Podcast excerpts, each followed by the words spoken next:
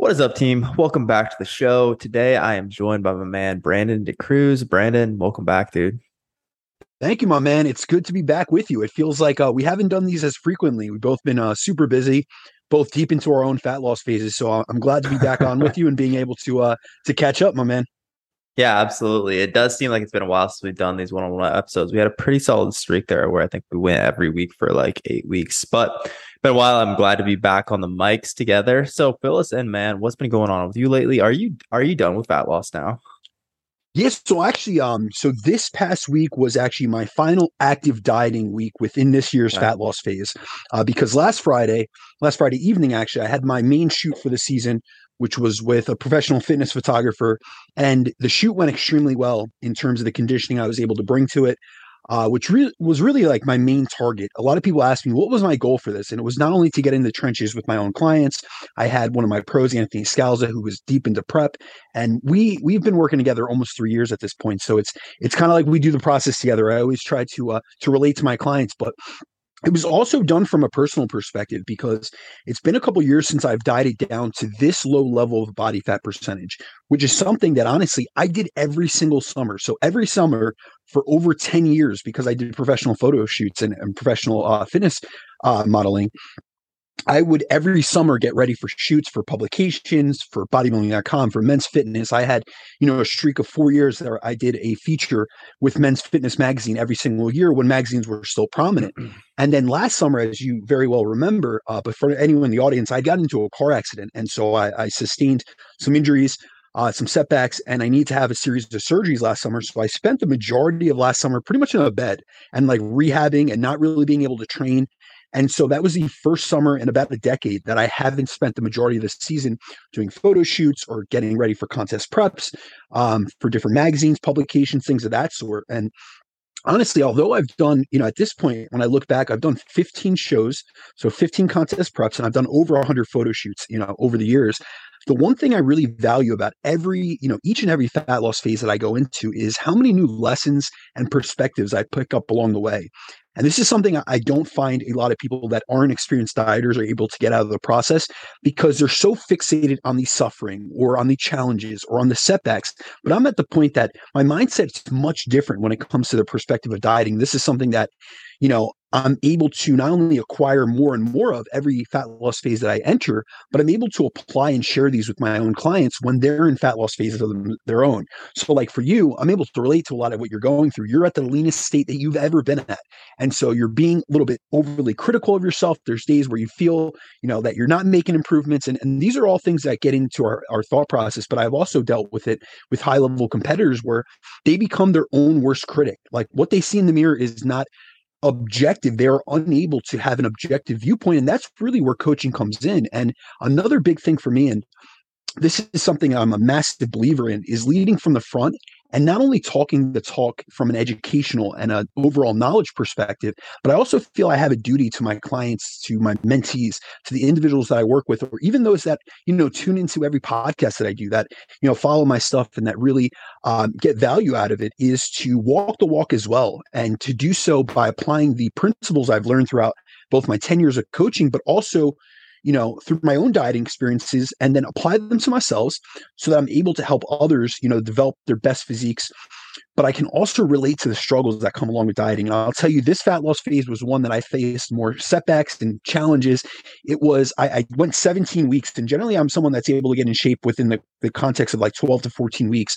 And I had to extend it just because of business circumstances, stresses in life. And then also, my body just wasn't as responsive at, at certain points in the diet as it was previously, just due to the fact that I, I didn't have an extended period of training beforehand, you know, in terms of the fact that last summer I spent almost three months pretty much on the couch.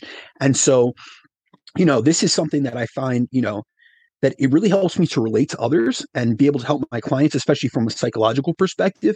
And honestly, I think it's something that so many other coaches they overlook in this space. You know what I mean? Like we have some people that they get so fixated on like or focus on the physique improvement aspect of their goals that they they overlook like they're too heavily focused on their own physiques that they neglect their own clients and then we have people on the opposite end of the spectrum who are coaches and they get so focused on just getting as many clients as possible that they barely work out themselves. And they you know they preach and prescribe protocols but have never tried them on themselves.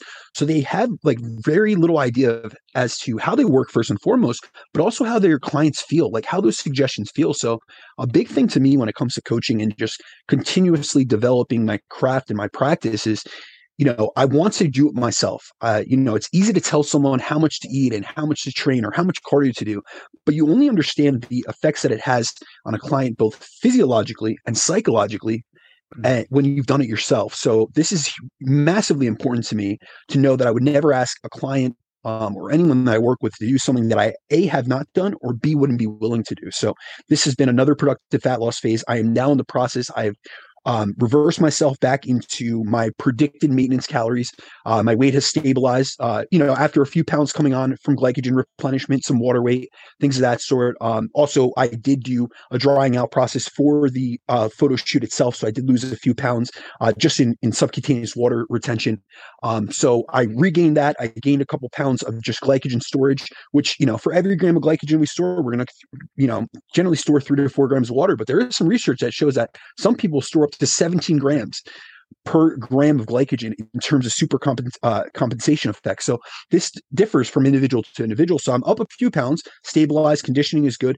And now for the rest of my photo shoots, I'm just going to eat up into these photo shoots, increase energy availability, get back to even more productive training because I have had some good training cycles. But that's another thing with training. Like we have to realize that we can't expect to maintain these same off-season training performance and progressions. And so that's something I constantly have to remind myself that we're not shooting for PRs. You know, oftentimes I'll speak to my clients that are in a fat loss phase, and I want them to, even if they're not a competitor, I want them to think about it like this. During the diet, you're a physique athlete whose main goal is to train to maintain tissue while we drop body fat. However, during the building phase, you become a performance athlete whose aim is to push performance and PRs to build muscle. But we can't confuse one for the other.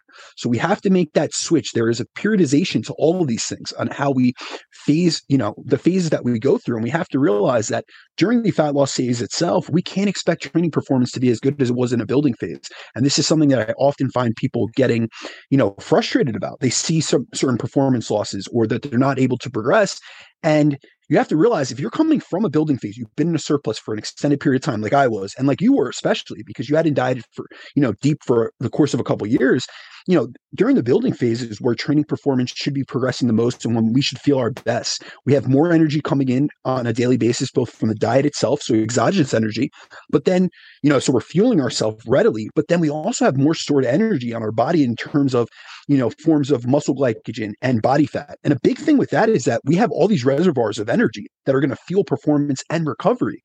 But a big thing I like to do with certain of my athletes when they don't realize the impact that a deficit can have on their performance is to tell them, you know, I have certain athletes that or certain clients that they're fine during an off season when they're in a surplus to go into the gym fasted and have a training session. And I'm not saying to train fasted regularly, but if they have a vacation right. or they have a trip or they have a flight, they're able to go in the gym and because they have all these exogenous stores, they're able to train and they feel no decrement to their performance. They see no drop or decrease in training performance. Then I tell them, listen, I just want you to see the effect that a deficit and a lack of body fat has on your training performance. So go and fasted, just have some water, just have an intra workout, drink some very minimal calories, and they see a massive drop off because they're not having that exogenous energy storage to the the uh, you know addition of you know substrates from the diet. So it's a big thing that we always have to remind ourselves about. And this was just another great learning experience. And uh, I look forward to uh, the rest of this photo shoot and then getting back into a building phase, my man. How about you? Absolutely, dude. Um, a lot to unpack there, man. Uh, it's interesting to like know where people are on their diet because also even like it seems like you have a lot more energy even like in this conversation. Like Absolutely, you're moving a lot That's more. You have a lot more to say. I even yeah, like, my hands are moving. My oh, knees oh, yeah. going up, sub you know, subconsciously. So I'm upregulating that energy expenditure, and that is a great thing about increasing energy availability. And, and a lot of people will, you know, right now there's a lot of I don't want to say debate. I want to say maybe discussion, heated discussion about the the concept of reverse dieting. And I don't care if you call it a reverse diet, you call it a maintenance phase, you call it a dynamic maintenance phase. We are increasing energy availability, and with that, we are going to upregulate multiple aspects of someone's total daily energy expenditure. You're going to have better energy levels to put more into your training. So your exercise activity thermogenesis is going to increase. You're going to have less uh, subcon- uh, subconscious reductions in NEAT. You're going to be moving more. Like I'm moving with my hands. I haven't moved like this on the camera with you in quite some time. So unfortunately, the audience doesn't see this, but I, I don't stand. I don't sit still, especially because I'm eating about 220 grams more carbohydrates per day than I was previously. So I'm in a good place. I'm very happy, and um, I'm feeling the energy from that. And then also just other, you know, obviously as body weight comes up, BMR is going to come up. As I restore muscle glycogen, that is lean body mass, that's going to increase BMR. Even just the addition of extra calories, we see that going into a surplus for an extended period of time is going to raise your basal metabolic rate. And we see that in overfeeding studies. And so there's so many aspects of your not, you know, even the thermic effect of feeding. You know, I added about 800 calories to my diet. So that's another, you know, give or take 80 calories that I'm burning per day. And despite that being a small amount, when you add up all these parts of the equation, we're upregulating energy expenditure. So you could call it building metabolic capacity. You can call it, like I like saying, increasing energy availability and increasing energy expenditure through the energy flux model. And so, regardless of how you want to label it or sell it to people, it is there's many benefits of during a dieting phase increasing energy availability once you get to your target body fat percentage or your target conditioning level, which I did get to. And now I'm able to feed up into the subsequent uh, photo shoots that I have for the rest of the month.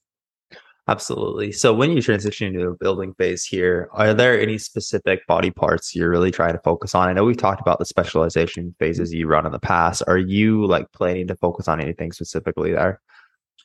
Yeah, honestly, this um this dieting phase really showed me that my delts are way behind where they were previously.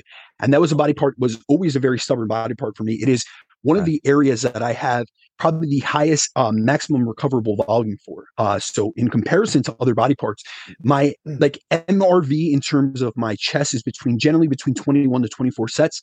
My back is, you know, around 24 sets. My delts can take up to 30 plus sets. And these are working sets even at Damn. a zero RIR. So this is something that I've had to even go up to a five day frequency for my delts. And I think it really comes down to the fact that uh, a, it's something that doesn't receive a lot of damage. Keep mm-hmm. in mind, like I'm talking really side delts and, and my uh, uh, posterior delts. And so it wouldn't be 30 direct sets, but indirectly, because on my pulling movements for back day, I am hitting a large amount of posterior delt work. Um, it's going to be a lot of uh, direct side or uh, lateral uh, work or side uh, delt work that I'm gonna have to focus on this off season because that was one of the areas that it's one of the hardest for me to build and then one of the first to go. And I noticed that in this year's photo shoots, I always take um anytime I do a photo shoot, I get the raw images from a photographer, so they're unedited. I okay. really want to be able to objectively assess my physique. And really, when I look at comparisons, uh, I've worked with this photographer before, and we've done fitness shoots, and so I was able to give look at raw comparisons of you know this year as compared to 2020 2019 and 2018 and one of the biggest lagging body parts in comparison to where i've been previously was my delts and it's something that i just didn't put as much focus on during my previous building phase. I also didn't have as an extended of a building phase as i did so i will be focusing on that probably doing a leg specialization cycle at some part because uh, last year usually how i do specialization cycles for myself is i wave load them uh, in terms of my my uh, focus will be you know directly on you know one to two body parts generally a larger body part and a smaller body part for at least mm-hmm. 12 weeks generally 12 to 20 weeks. And then i will go i will put that on the back burner to give it some some more recovery, and then I will focus on other body parts. This year, I only got to rotate through uh, two specialization cycles. I did one for my chest and my biceps, and did one for my back my triceps. So legs did not get its own specialization block of three to five or six months. So I do want to focus on that. And the reason I didn't do it this past year, A, was lack of time, and B, was the fact that um, I had certain surgeries to my midsection, and I was really having a, a very hard time with uh, spinal stability and and um, really uh, loading. And so this was something that I've had to work on more of a rehabilitation perspective with a lot of core work uh, throughout the course of this year to be able to do things like squats and, and different variations. Even RDLs were, were quite um, intense for me to get back up to the working weights that I've done previously.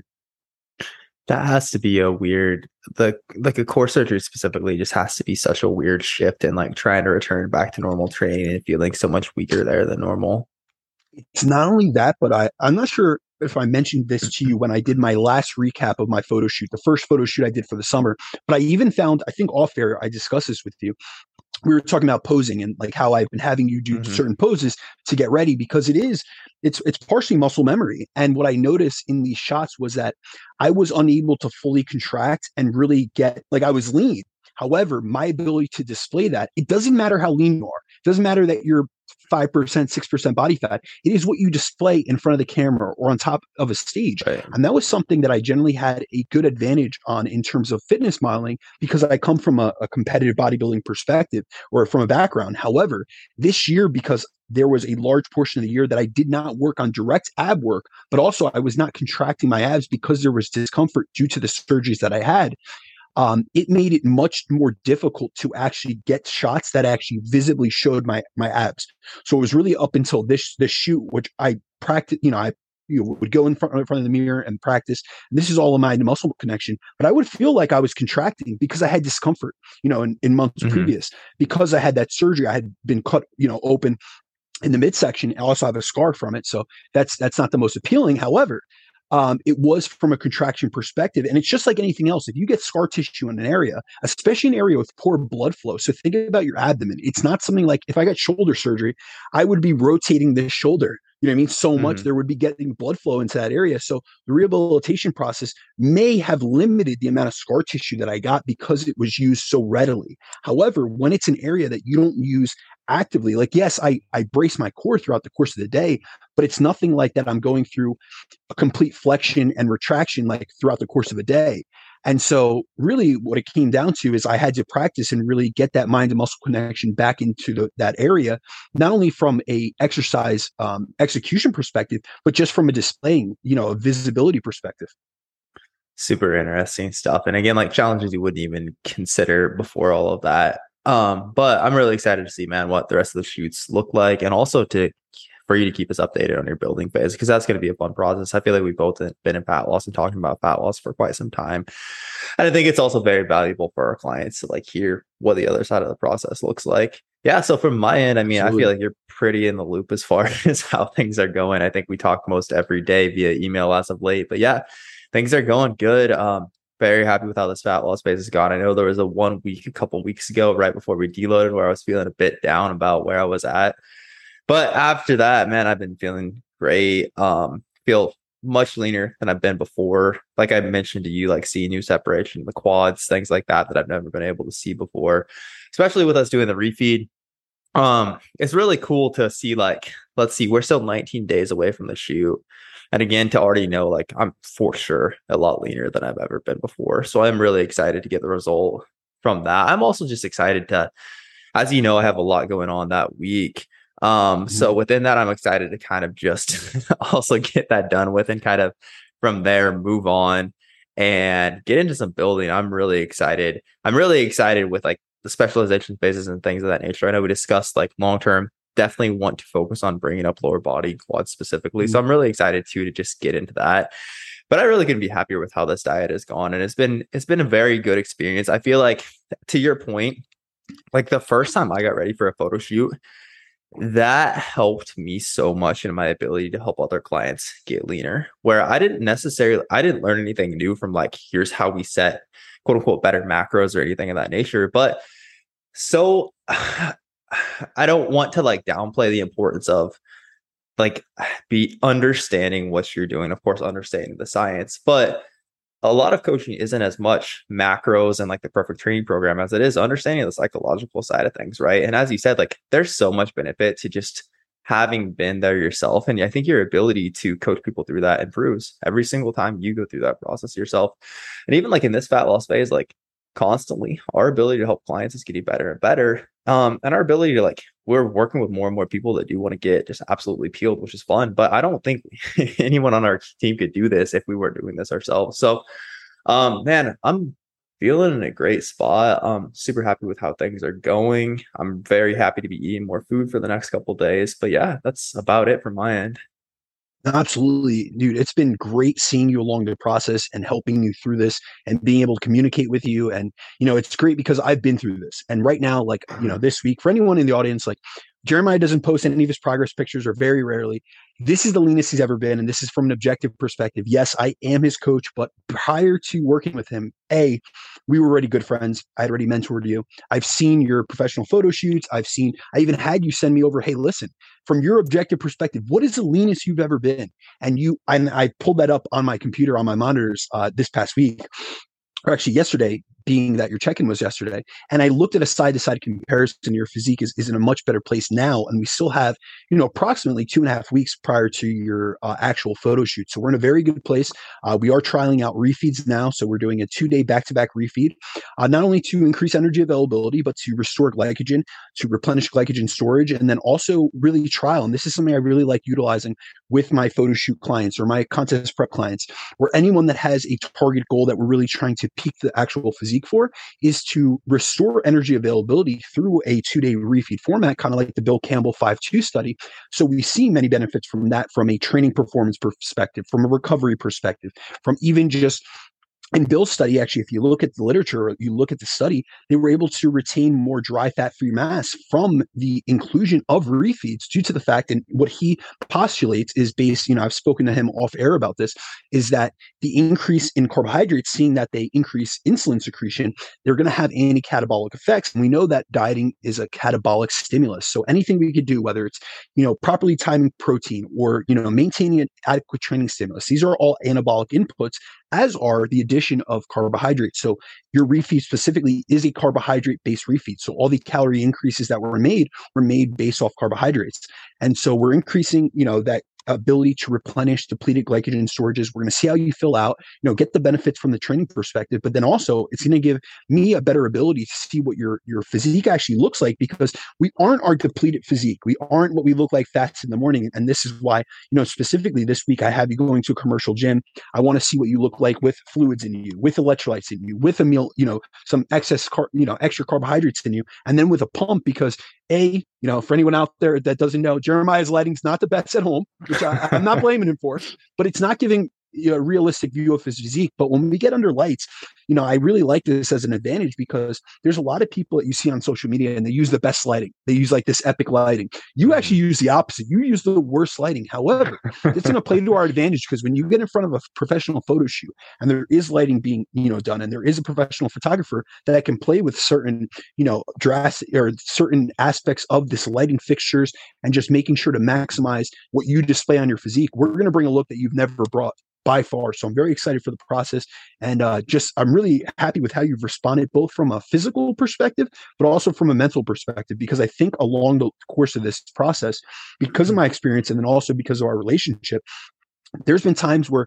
you've may have overlooked things if you were dieting yourself some of the stressors in your life the building of a business different you know personal and business perspective uh, uh, business things that were coming up and we've been able to pull back when i know and you've told me you would keep pushing and that wouldn't be the right move so this is a good reminder to yourself and then anyone out there that coaches need coaches. Just like when I get into a deep into a fat loss phase, like I, I called up one of my mentees or one of my mentors to help peak me for this photo shoot because I knew that I was losing objectivity with myself this past week, but now I'm able to take back over the reins and go into increasing energy availability because I know I'm already at my target body fat percentage or my target conditioning checkpoint essentially. I've checked that off and now I'm just increasing slowly but steadily my carbohydrate intake and my energy intake uh, to really just dissipate fatigue, drop off some of that cortisol induced water retention that comes from, you know, uh, hypocaloric dieting and now I'm just going to roll into the rest of the shoots that aren't as uh, important or they weren't the main target shoot as this past Friday's was. So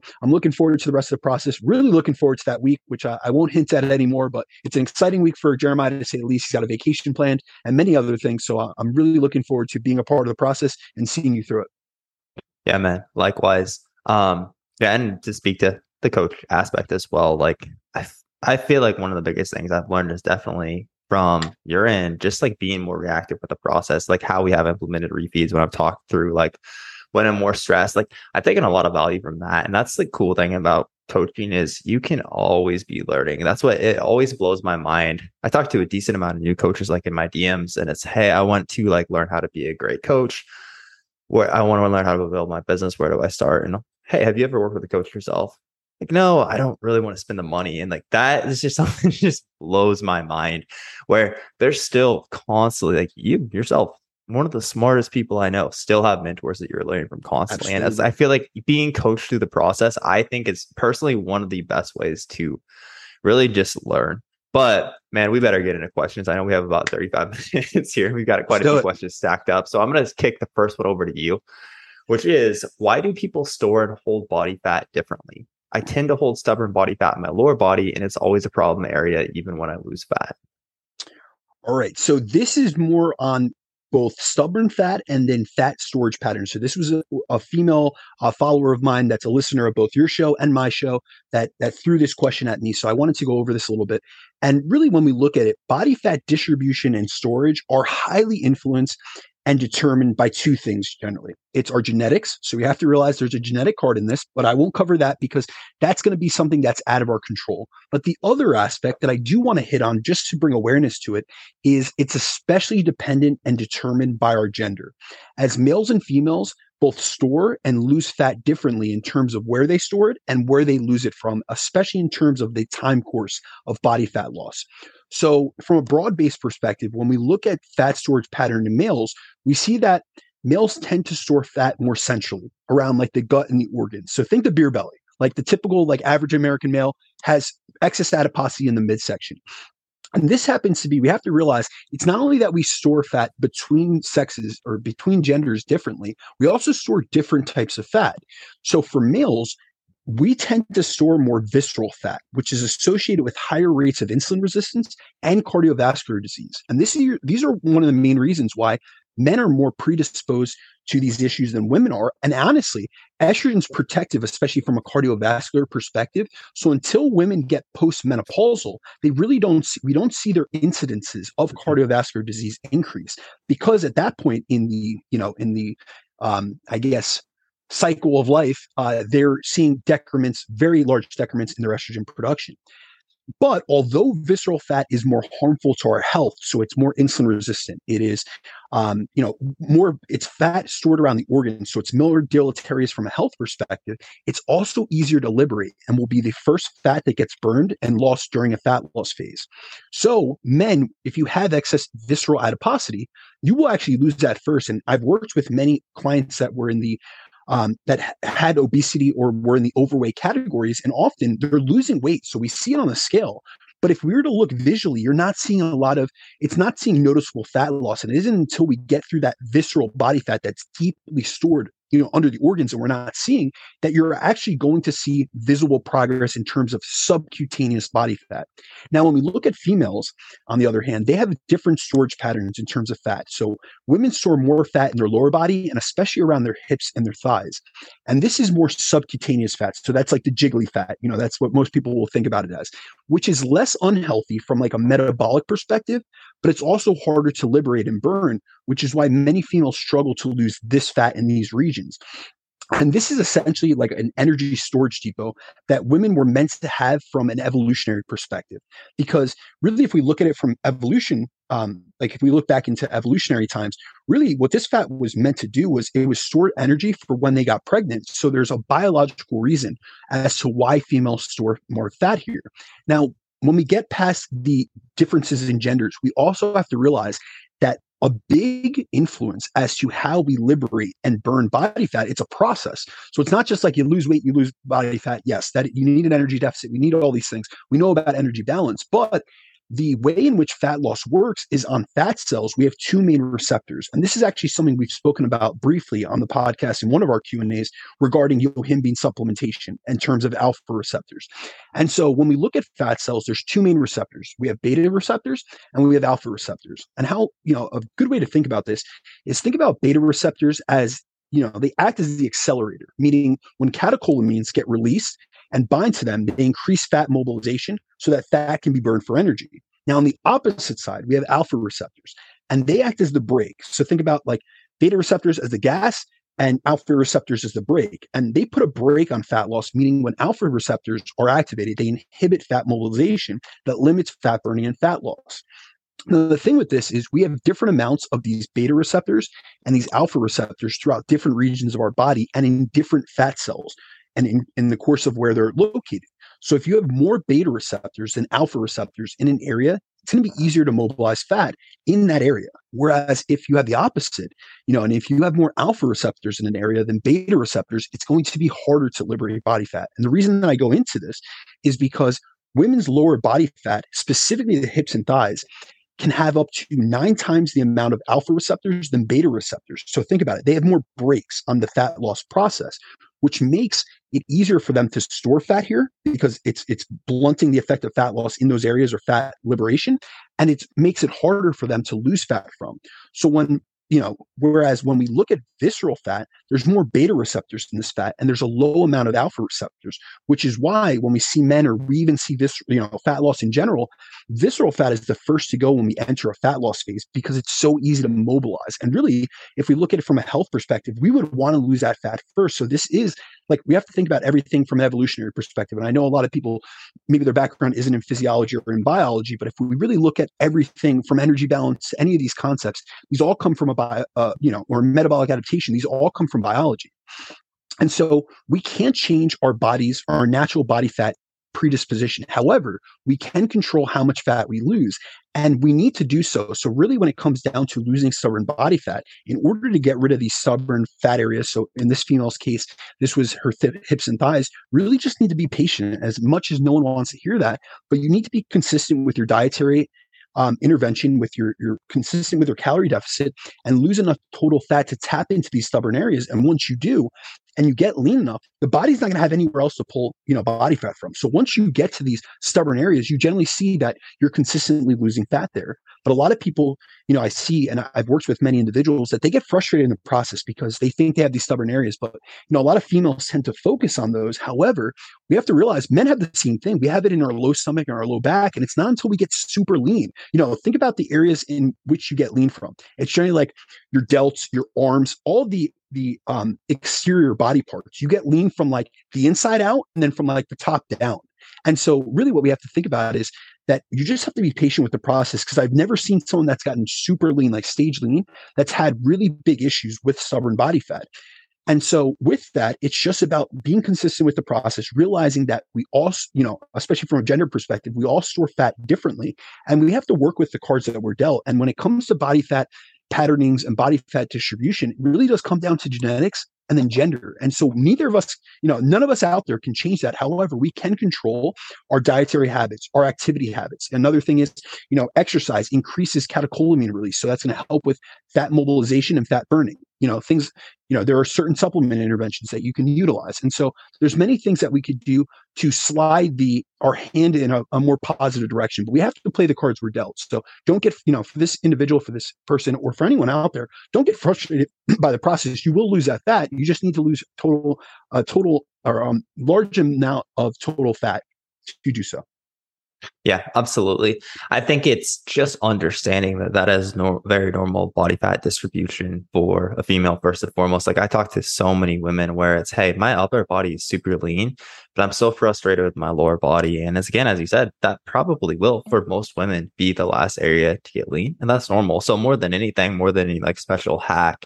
it is very interesting talking about like the ratio of alpha receptors versus beta receptors, but um more than any special hack, it is just a matter of patience. Again, it's not necessarily like we have to do anything special. It's a lot of times we do have a little bit more body fat to lose than we'd expect to really like if you really want to see like shape and new striations in your lower body, for example, that you haven't seen before. It might entail dieting a little bit longer or having to push a little bit more than you'd expect. Um, so with yohimbine specifically, is that something you find yourself using with a lot of the women you coach in fat loss phases or not all that frequently?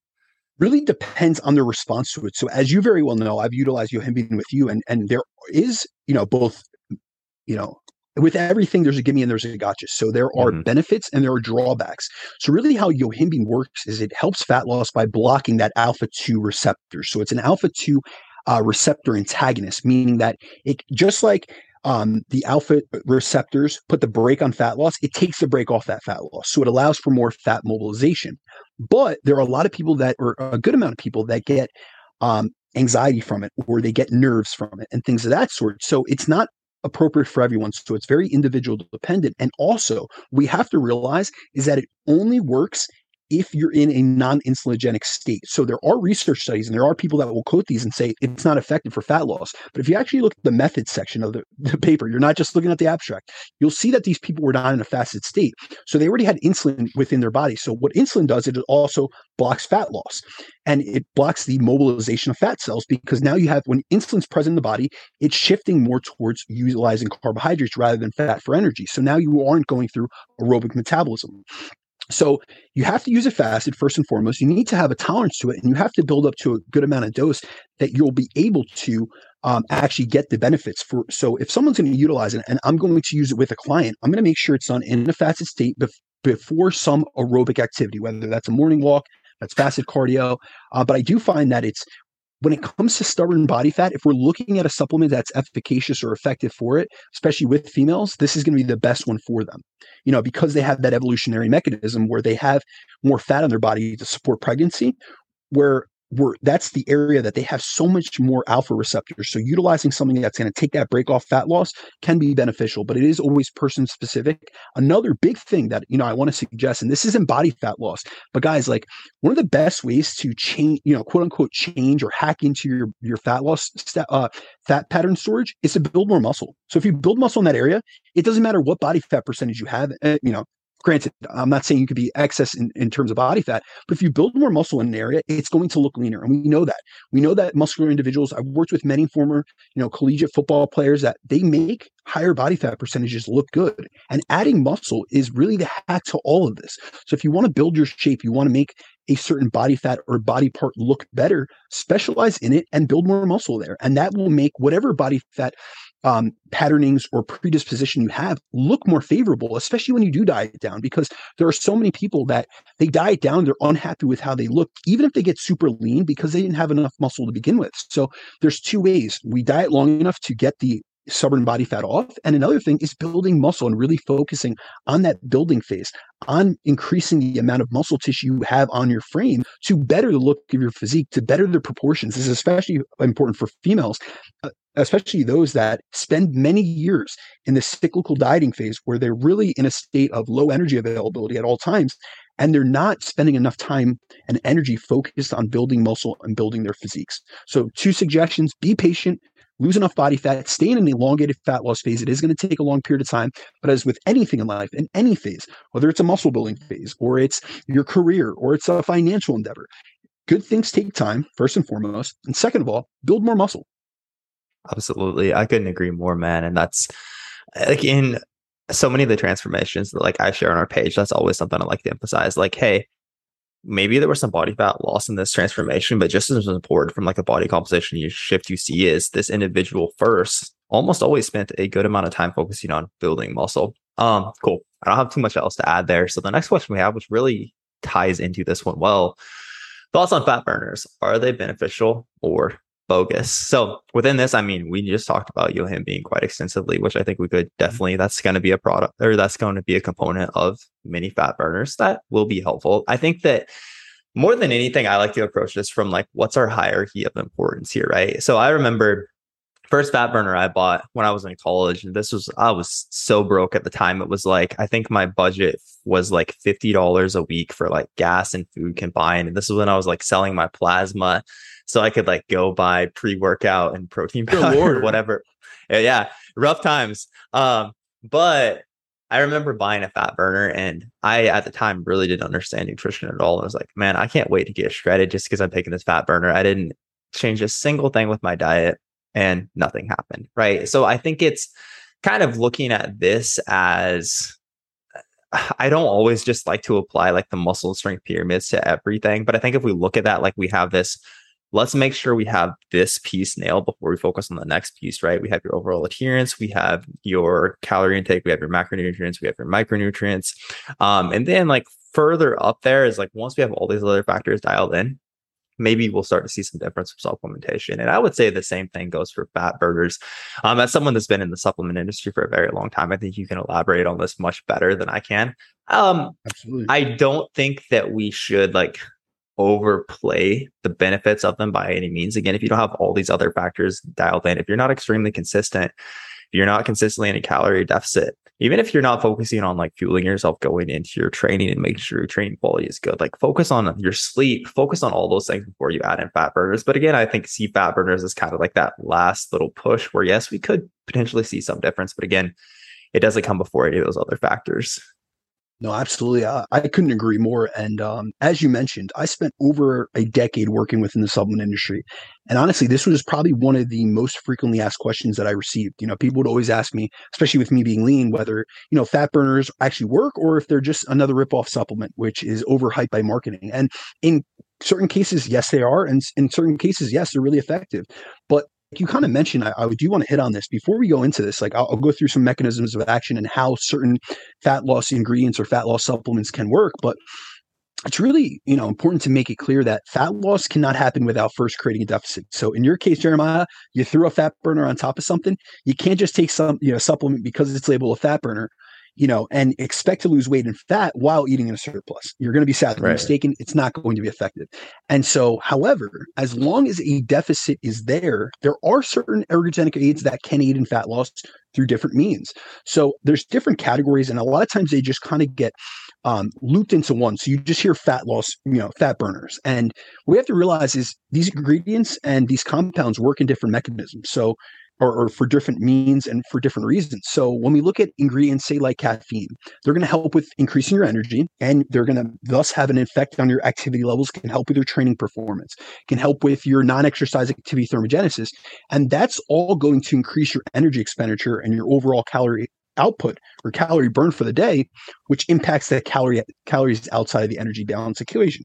Now, there's other ingredients that are generally within fat burners, and often I don't utilize you know, unless I know a company or I, I, went through their product label, I won't suggest my clients specific fat burners. However, I'll go through different ingredients. So there's others that could be labeled as appetite suppressants. So they're working on the energy inside of the equation. So some will help to suppress appetite so that hunger isn't as big of an issue because we see that during a diet, we're going to see increases in hunger. And lack of satiety is one of the main reasons why people find it so hard to stick to a diet and adhere to it. And then there are other ingredients that activate certain metabolic pathways or help with nutrient partitioning.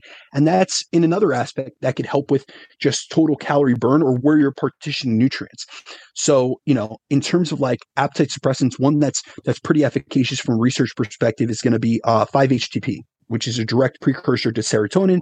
Um, can cause weight loss, but it's usually indirectly because it's helping people consume less calories. So you're getting serotonin release, it's helping with mood, and it's also been shown in certain lines of literature to help lower carb cravings um, because it impacts the same neurotransmitters that carbs do. So generally, like you know, before bed, we would want to get some carbohydrates because going to release serotonin, which is going to go downstream to melatonin eventually, help with sleep quality.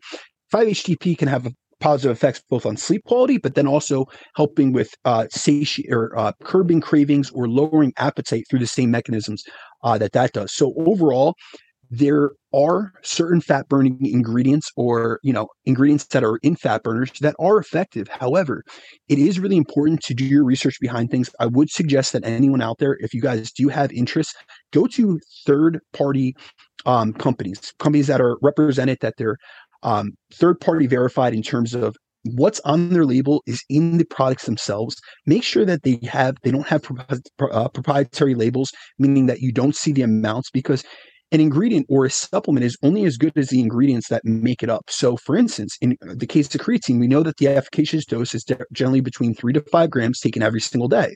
But if some you know company has 500 milligrams of creatine monohydrate pixie dust into a um, into a product, you're not going to get all the efficacious benefits that come with creatine dosage. So do your research first and foremost. Go to brands that are trustworthy, that have individuals behind it, that you know they're more about the integrity of the products and utilizing clinically backed and clinically validated evidence-based ingredients and dosages and trying to get the most. And I really like when people, and I do this for all things in life, I like to isolate changes. So if you're going to add in a certain thing, don't change everything at once. First, create the deficit. Get your, you know, there, like Jeremiah mentioned, there's a hierarchy to fat loss. And it first starts with energy balance, making sure you're in a deficit. Then we look at your macronutrient distribution. And most importantly, right there, we're going to make sure that we have sufficient and high protein intake to help with satiety, help with muscle maintenance, help with um, hunger management um, it's going to increase the thermic effect of feeding. Then we go to fats, making sure you have enough essential fats for you know hormone levels, for um, the absorption of fat soluble vitamins, and then enough carbohydrates to fuel training performance. Then we go to your micronutrients, making sure that all those things are in check. And then we can move on to nutrient timing. And then from there, the last thing you should be looking at is supplements. But if you are going to add supplements to the equation, make sure all the other areas within that hierarchy of importance are dialed in first so that when you do add in a fat burner, you do notice and you're able to track whether that has made a significant impact either on your energy levels or if you're taking an appetite suppressant, that it's actually leading you to ex- uh, experiencing less hunger than you did previously. But don't make rapid changes where you induce an energy deficit and then you throw a fat burner right on top and you expect, or you know, you're in a fat loss phase and you decide to put yourself in an even greater deficit and expect the fat burner to rescue you. And then you may not get the same effect or even notice it because say you were in a 500 calorie deficit and you decide, hey, I'm going to buy this fat burner and now I'm going to go to a thousand calorie deficit. Well, it might not offset hunger enough for you to even notice. I mean, it might not increase your energy levels enough to even notice the fact that you've taken 500 additional calories out of your diet and doubled your deficit.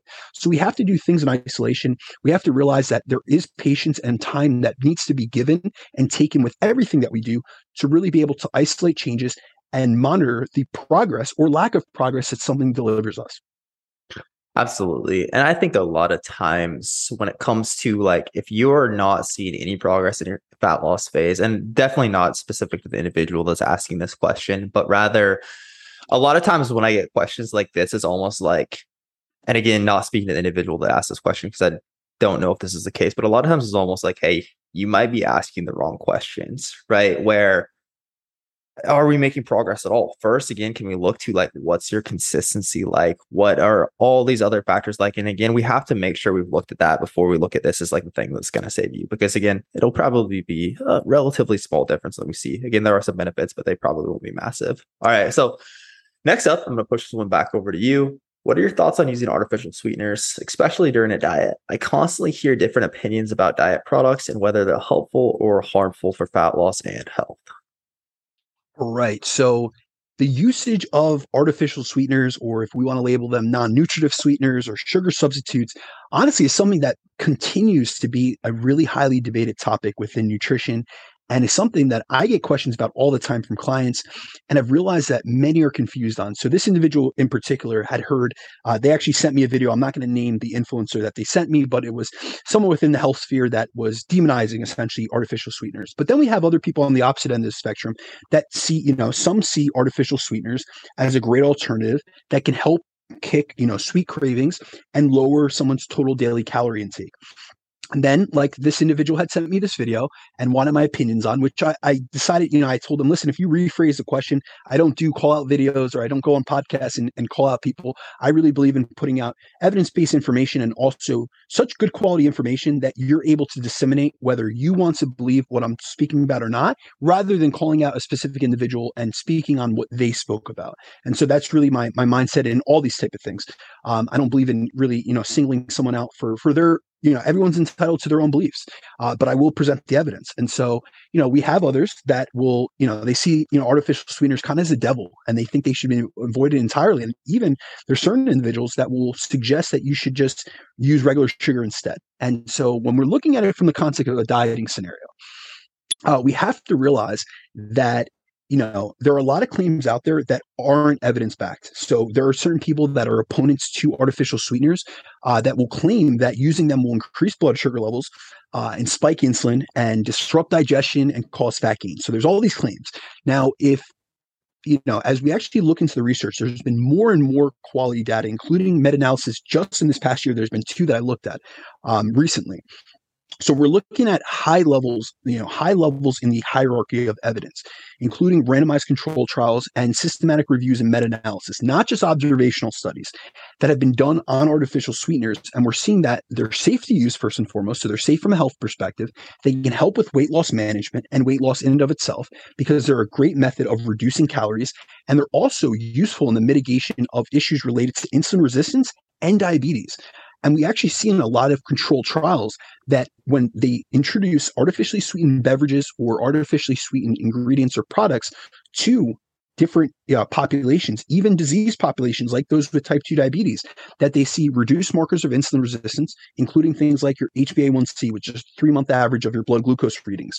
We see lower fasting insulin, and then we also see improvements in HOMA-IR. So, one of the biggest claims that I hear in those in that camp against artificial sweeteners is that you know consuming artificial sweeteners can cause fat gain. And they say that they make this claim based on the fact that they cause a spike in insulin that comes as a result of your, your brain essentially detecting that you've taken in a sugary substance, which increases your blood sugar. So, you know, from first, you know, I understand why some of my clients are confused because it makes sense. Like you would think, all right, well, yeah, I'm getting something sweet. It must be, you know, setting something off in the brain. But, you know, they, you know, these same proponents will claim that because insulin is now elevated, that your body is now storing fat. However, the issue with this claim is that, first of all, we don't see in the literature that artificial sweeteners cause a noticeable increase in insulin or blood glucose levels in the majority of people, including those with type 2 diabetes who consume them.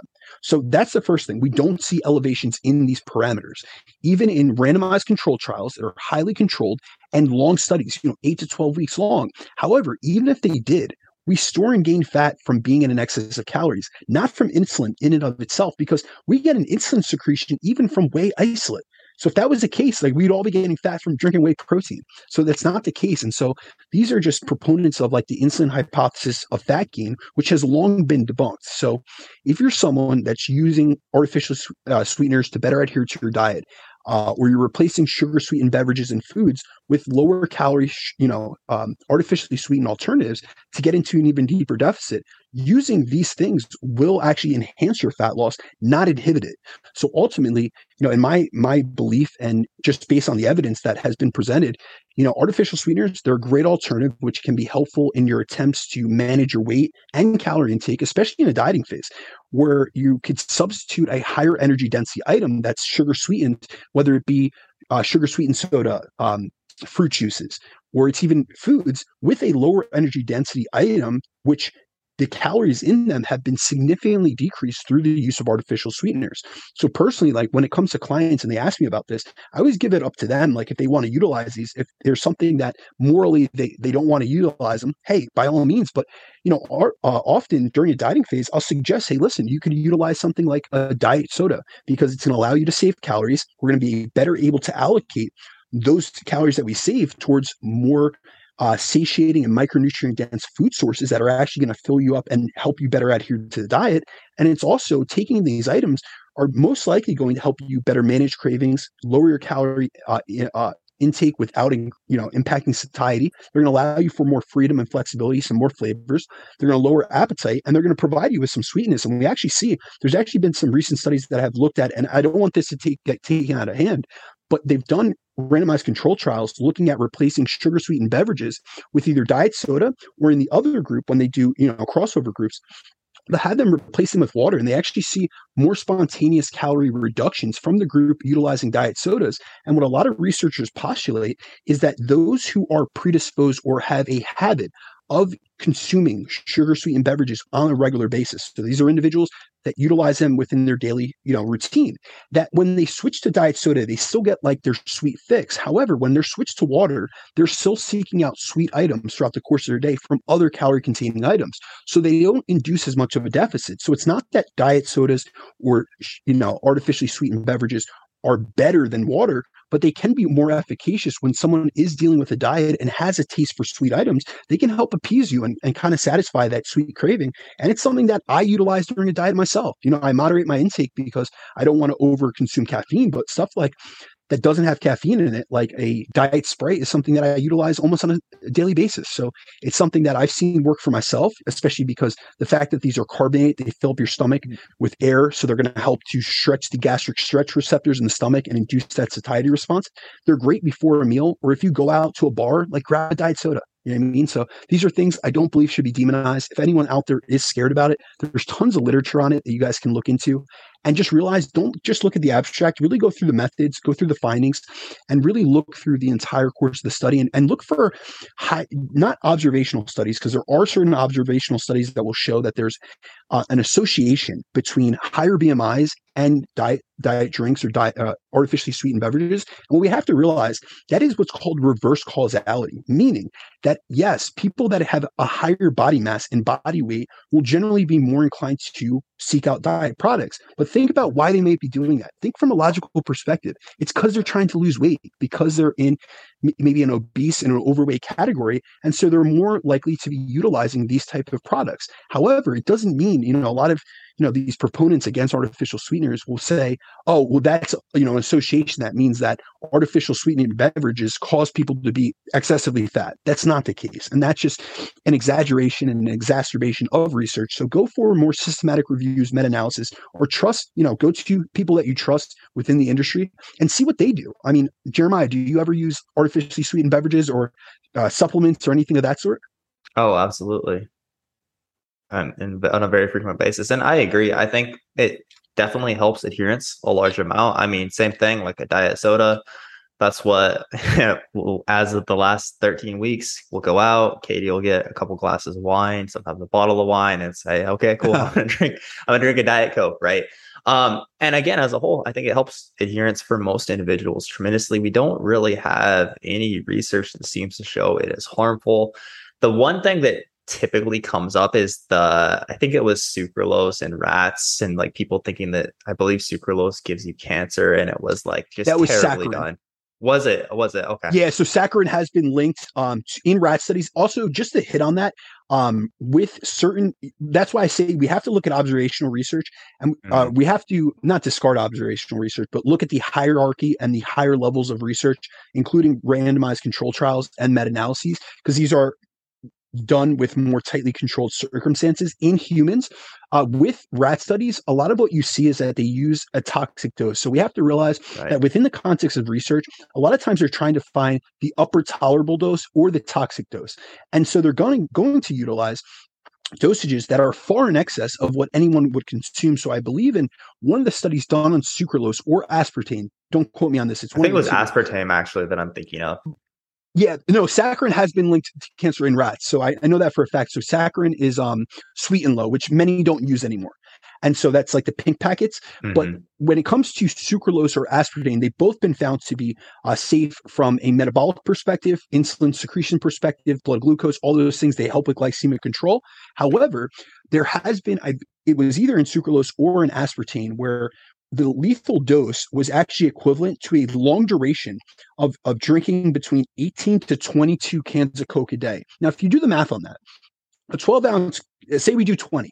So the average between 18 22, 20 cans, that is 240 ounces of Coke, Diet Coke per day. That's close to two gallons. And so often when I have people, you know, will bring that that line of research up, I'll say, I can't even get you to drink two gallons of water, let alone two right. gallons of Diet Coke. You know what I mean? It's not realistic. It would be done over a long period of time. So it's the same thing with fruit, where there's a demonization of fruit. Really, in the research, we don't see deleterious effects until you get over 150 grams of fructose from fruit on a consistent basis for over eight to 12 weeks. And keep in mind that most fruit is 50% fructose, 50% glucose. So that would be 300 grams of carbohydrates for 12 weeks from fruit itself. That would be so satiating that most people are never going to hit that in the course of a week, let alone in 12 back to back weeks during an energy surplus, because you have to be in a surplus condition for that to contribute to uh, fat disp- uh, de- uh, deposition in the liver. So we have to realize that, yes, there's certain research that does show certain outcomes, but is it realistic? I always come back to what's ecologically valid. What is translational research? What can you take? You know, when it, we're talking about ecological validity, how does it apply to the clients that you work with, and how realistic is it? Because if these are things that no one's ever going to do, you could take the findings all you want and report on them on social media and influence people, but you're kind of misleading them on the research findings. You're taking an abstract and you're not looking into all the other methods and the findings of it and presenting it with high levels of integrity. So anytime I talk about a research study, I always make sure that it's ecologically valid or what's also termed as externally valid, meaning you could apply it to the real world, like in the course of real clients in the real world in their day-to-day lives. Absolutely. It's interesting how things like that really get sensationalized and then it's something that just comes up over and over and over where it's like guys we didn't have to we didn't have to make it like this. But um, we better wrap it up here my man. Before I let you go, anything you have going on lately that you want to plug? Uh, same old stuff, man. Guys, anyone that would like to reach out to me, feel free to reach out to me on Instagram at Brandon DeCruz underscore, uh, or on my email, which is bdecruzfitness at gmail.com. And also, I have a podcast uh, called the Chasing Clarity Health and Fitness Podcast. It drops every single Friday. So feel free to follow us on there, and we would love to hear your feedback. And then any other questions you guys have, feel free to DM us. Uh, Jeremiah and I have un- been unable the last couple weeks to get together for a podcast, but uh, we we get awesome feedback whenever we do these. So we're gonna c- try to get back to doing these consistently. And as always, Jeremiah, thank you for having me, my man.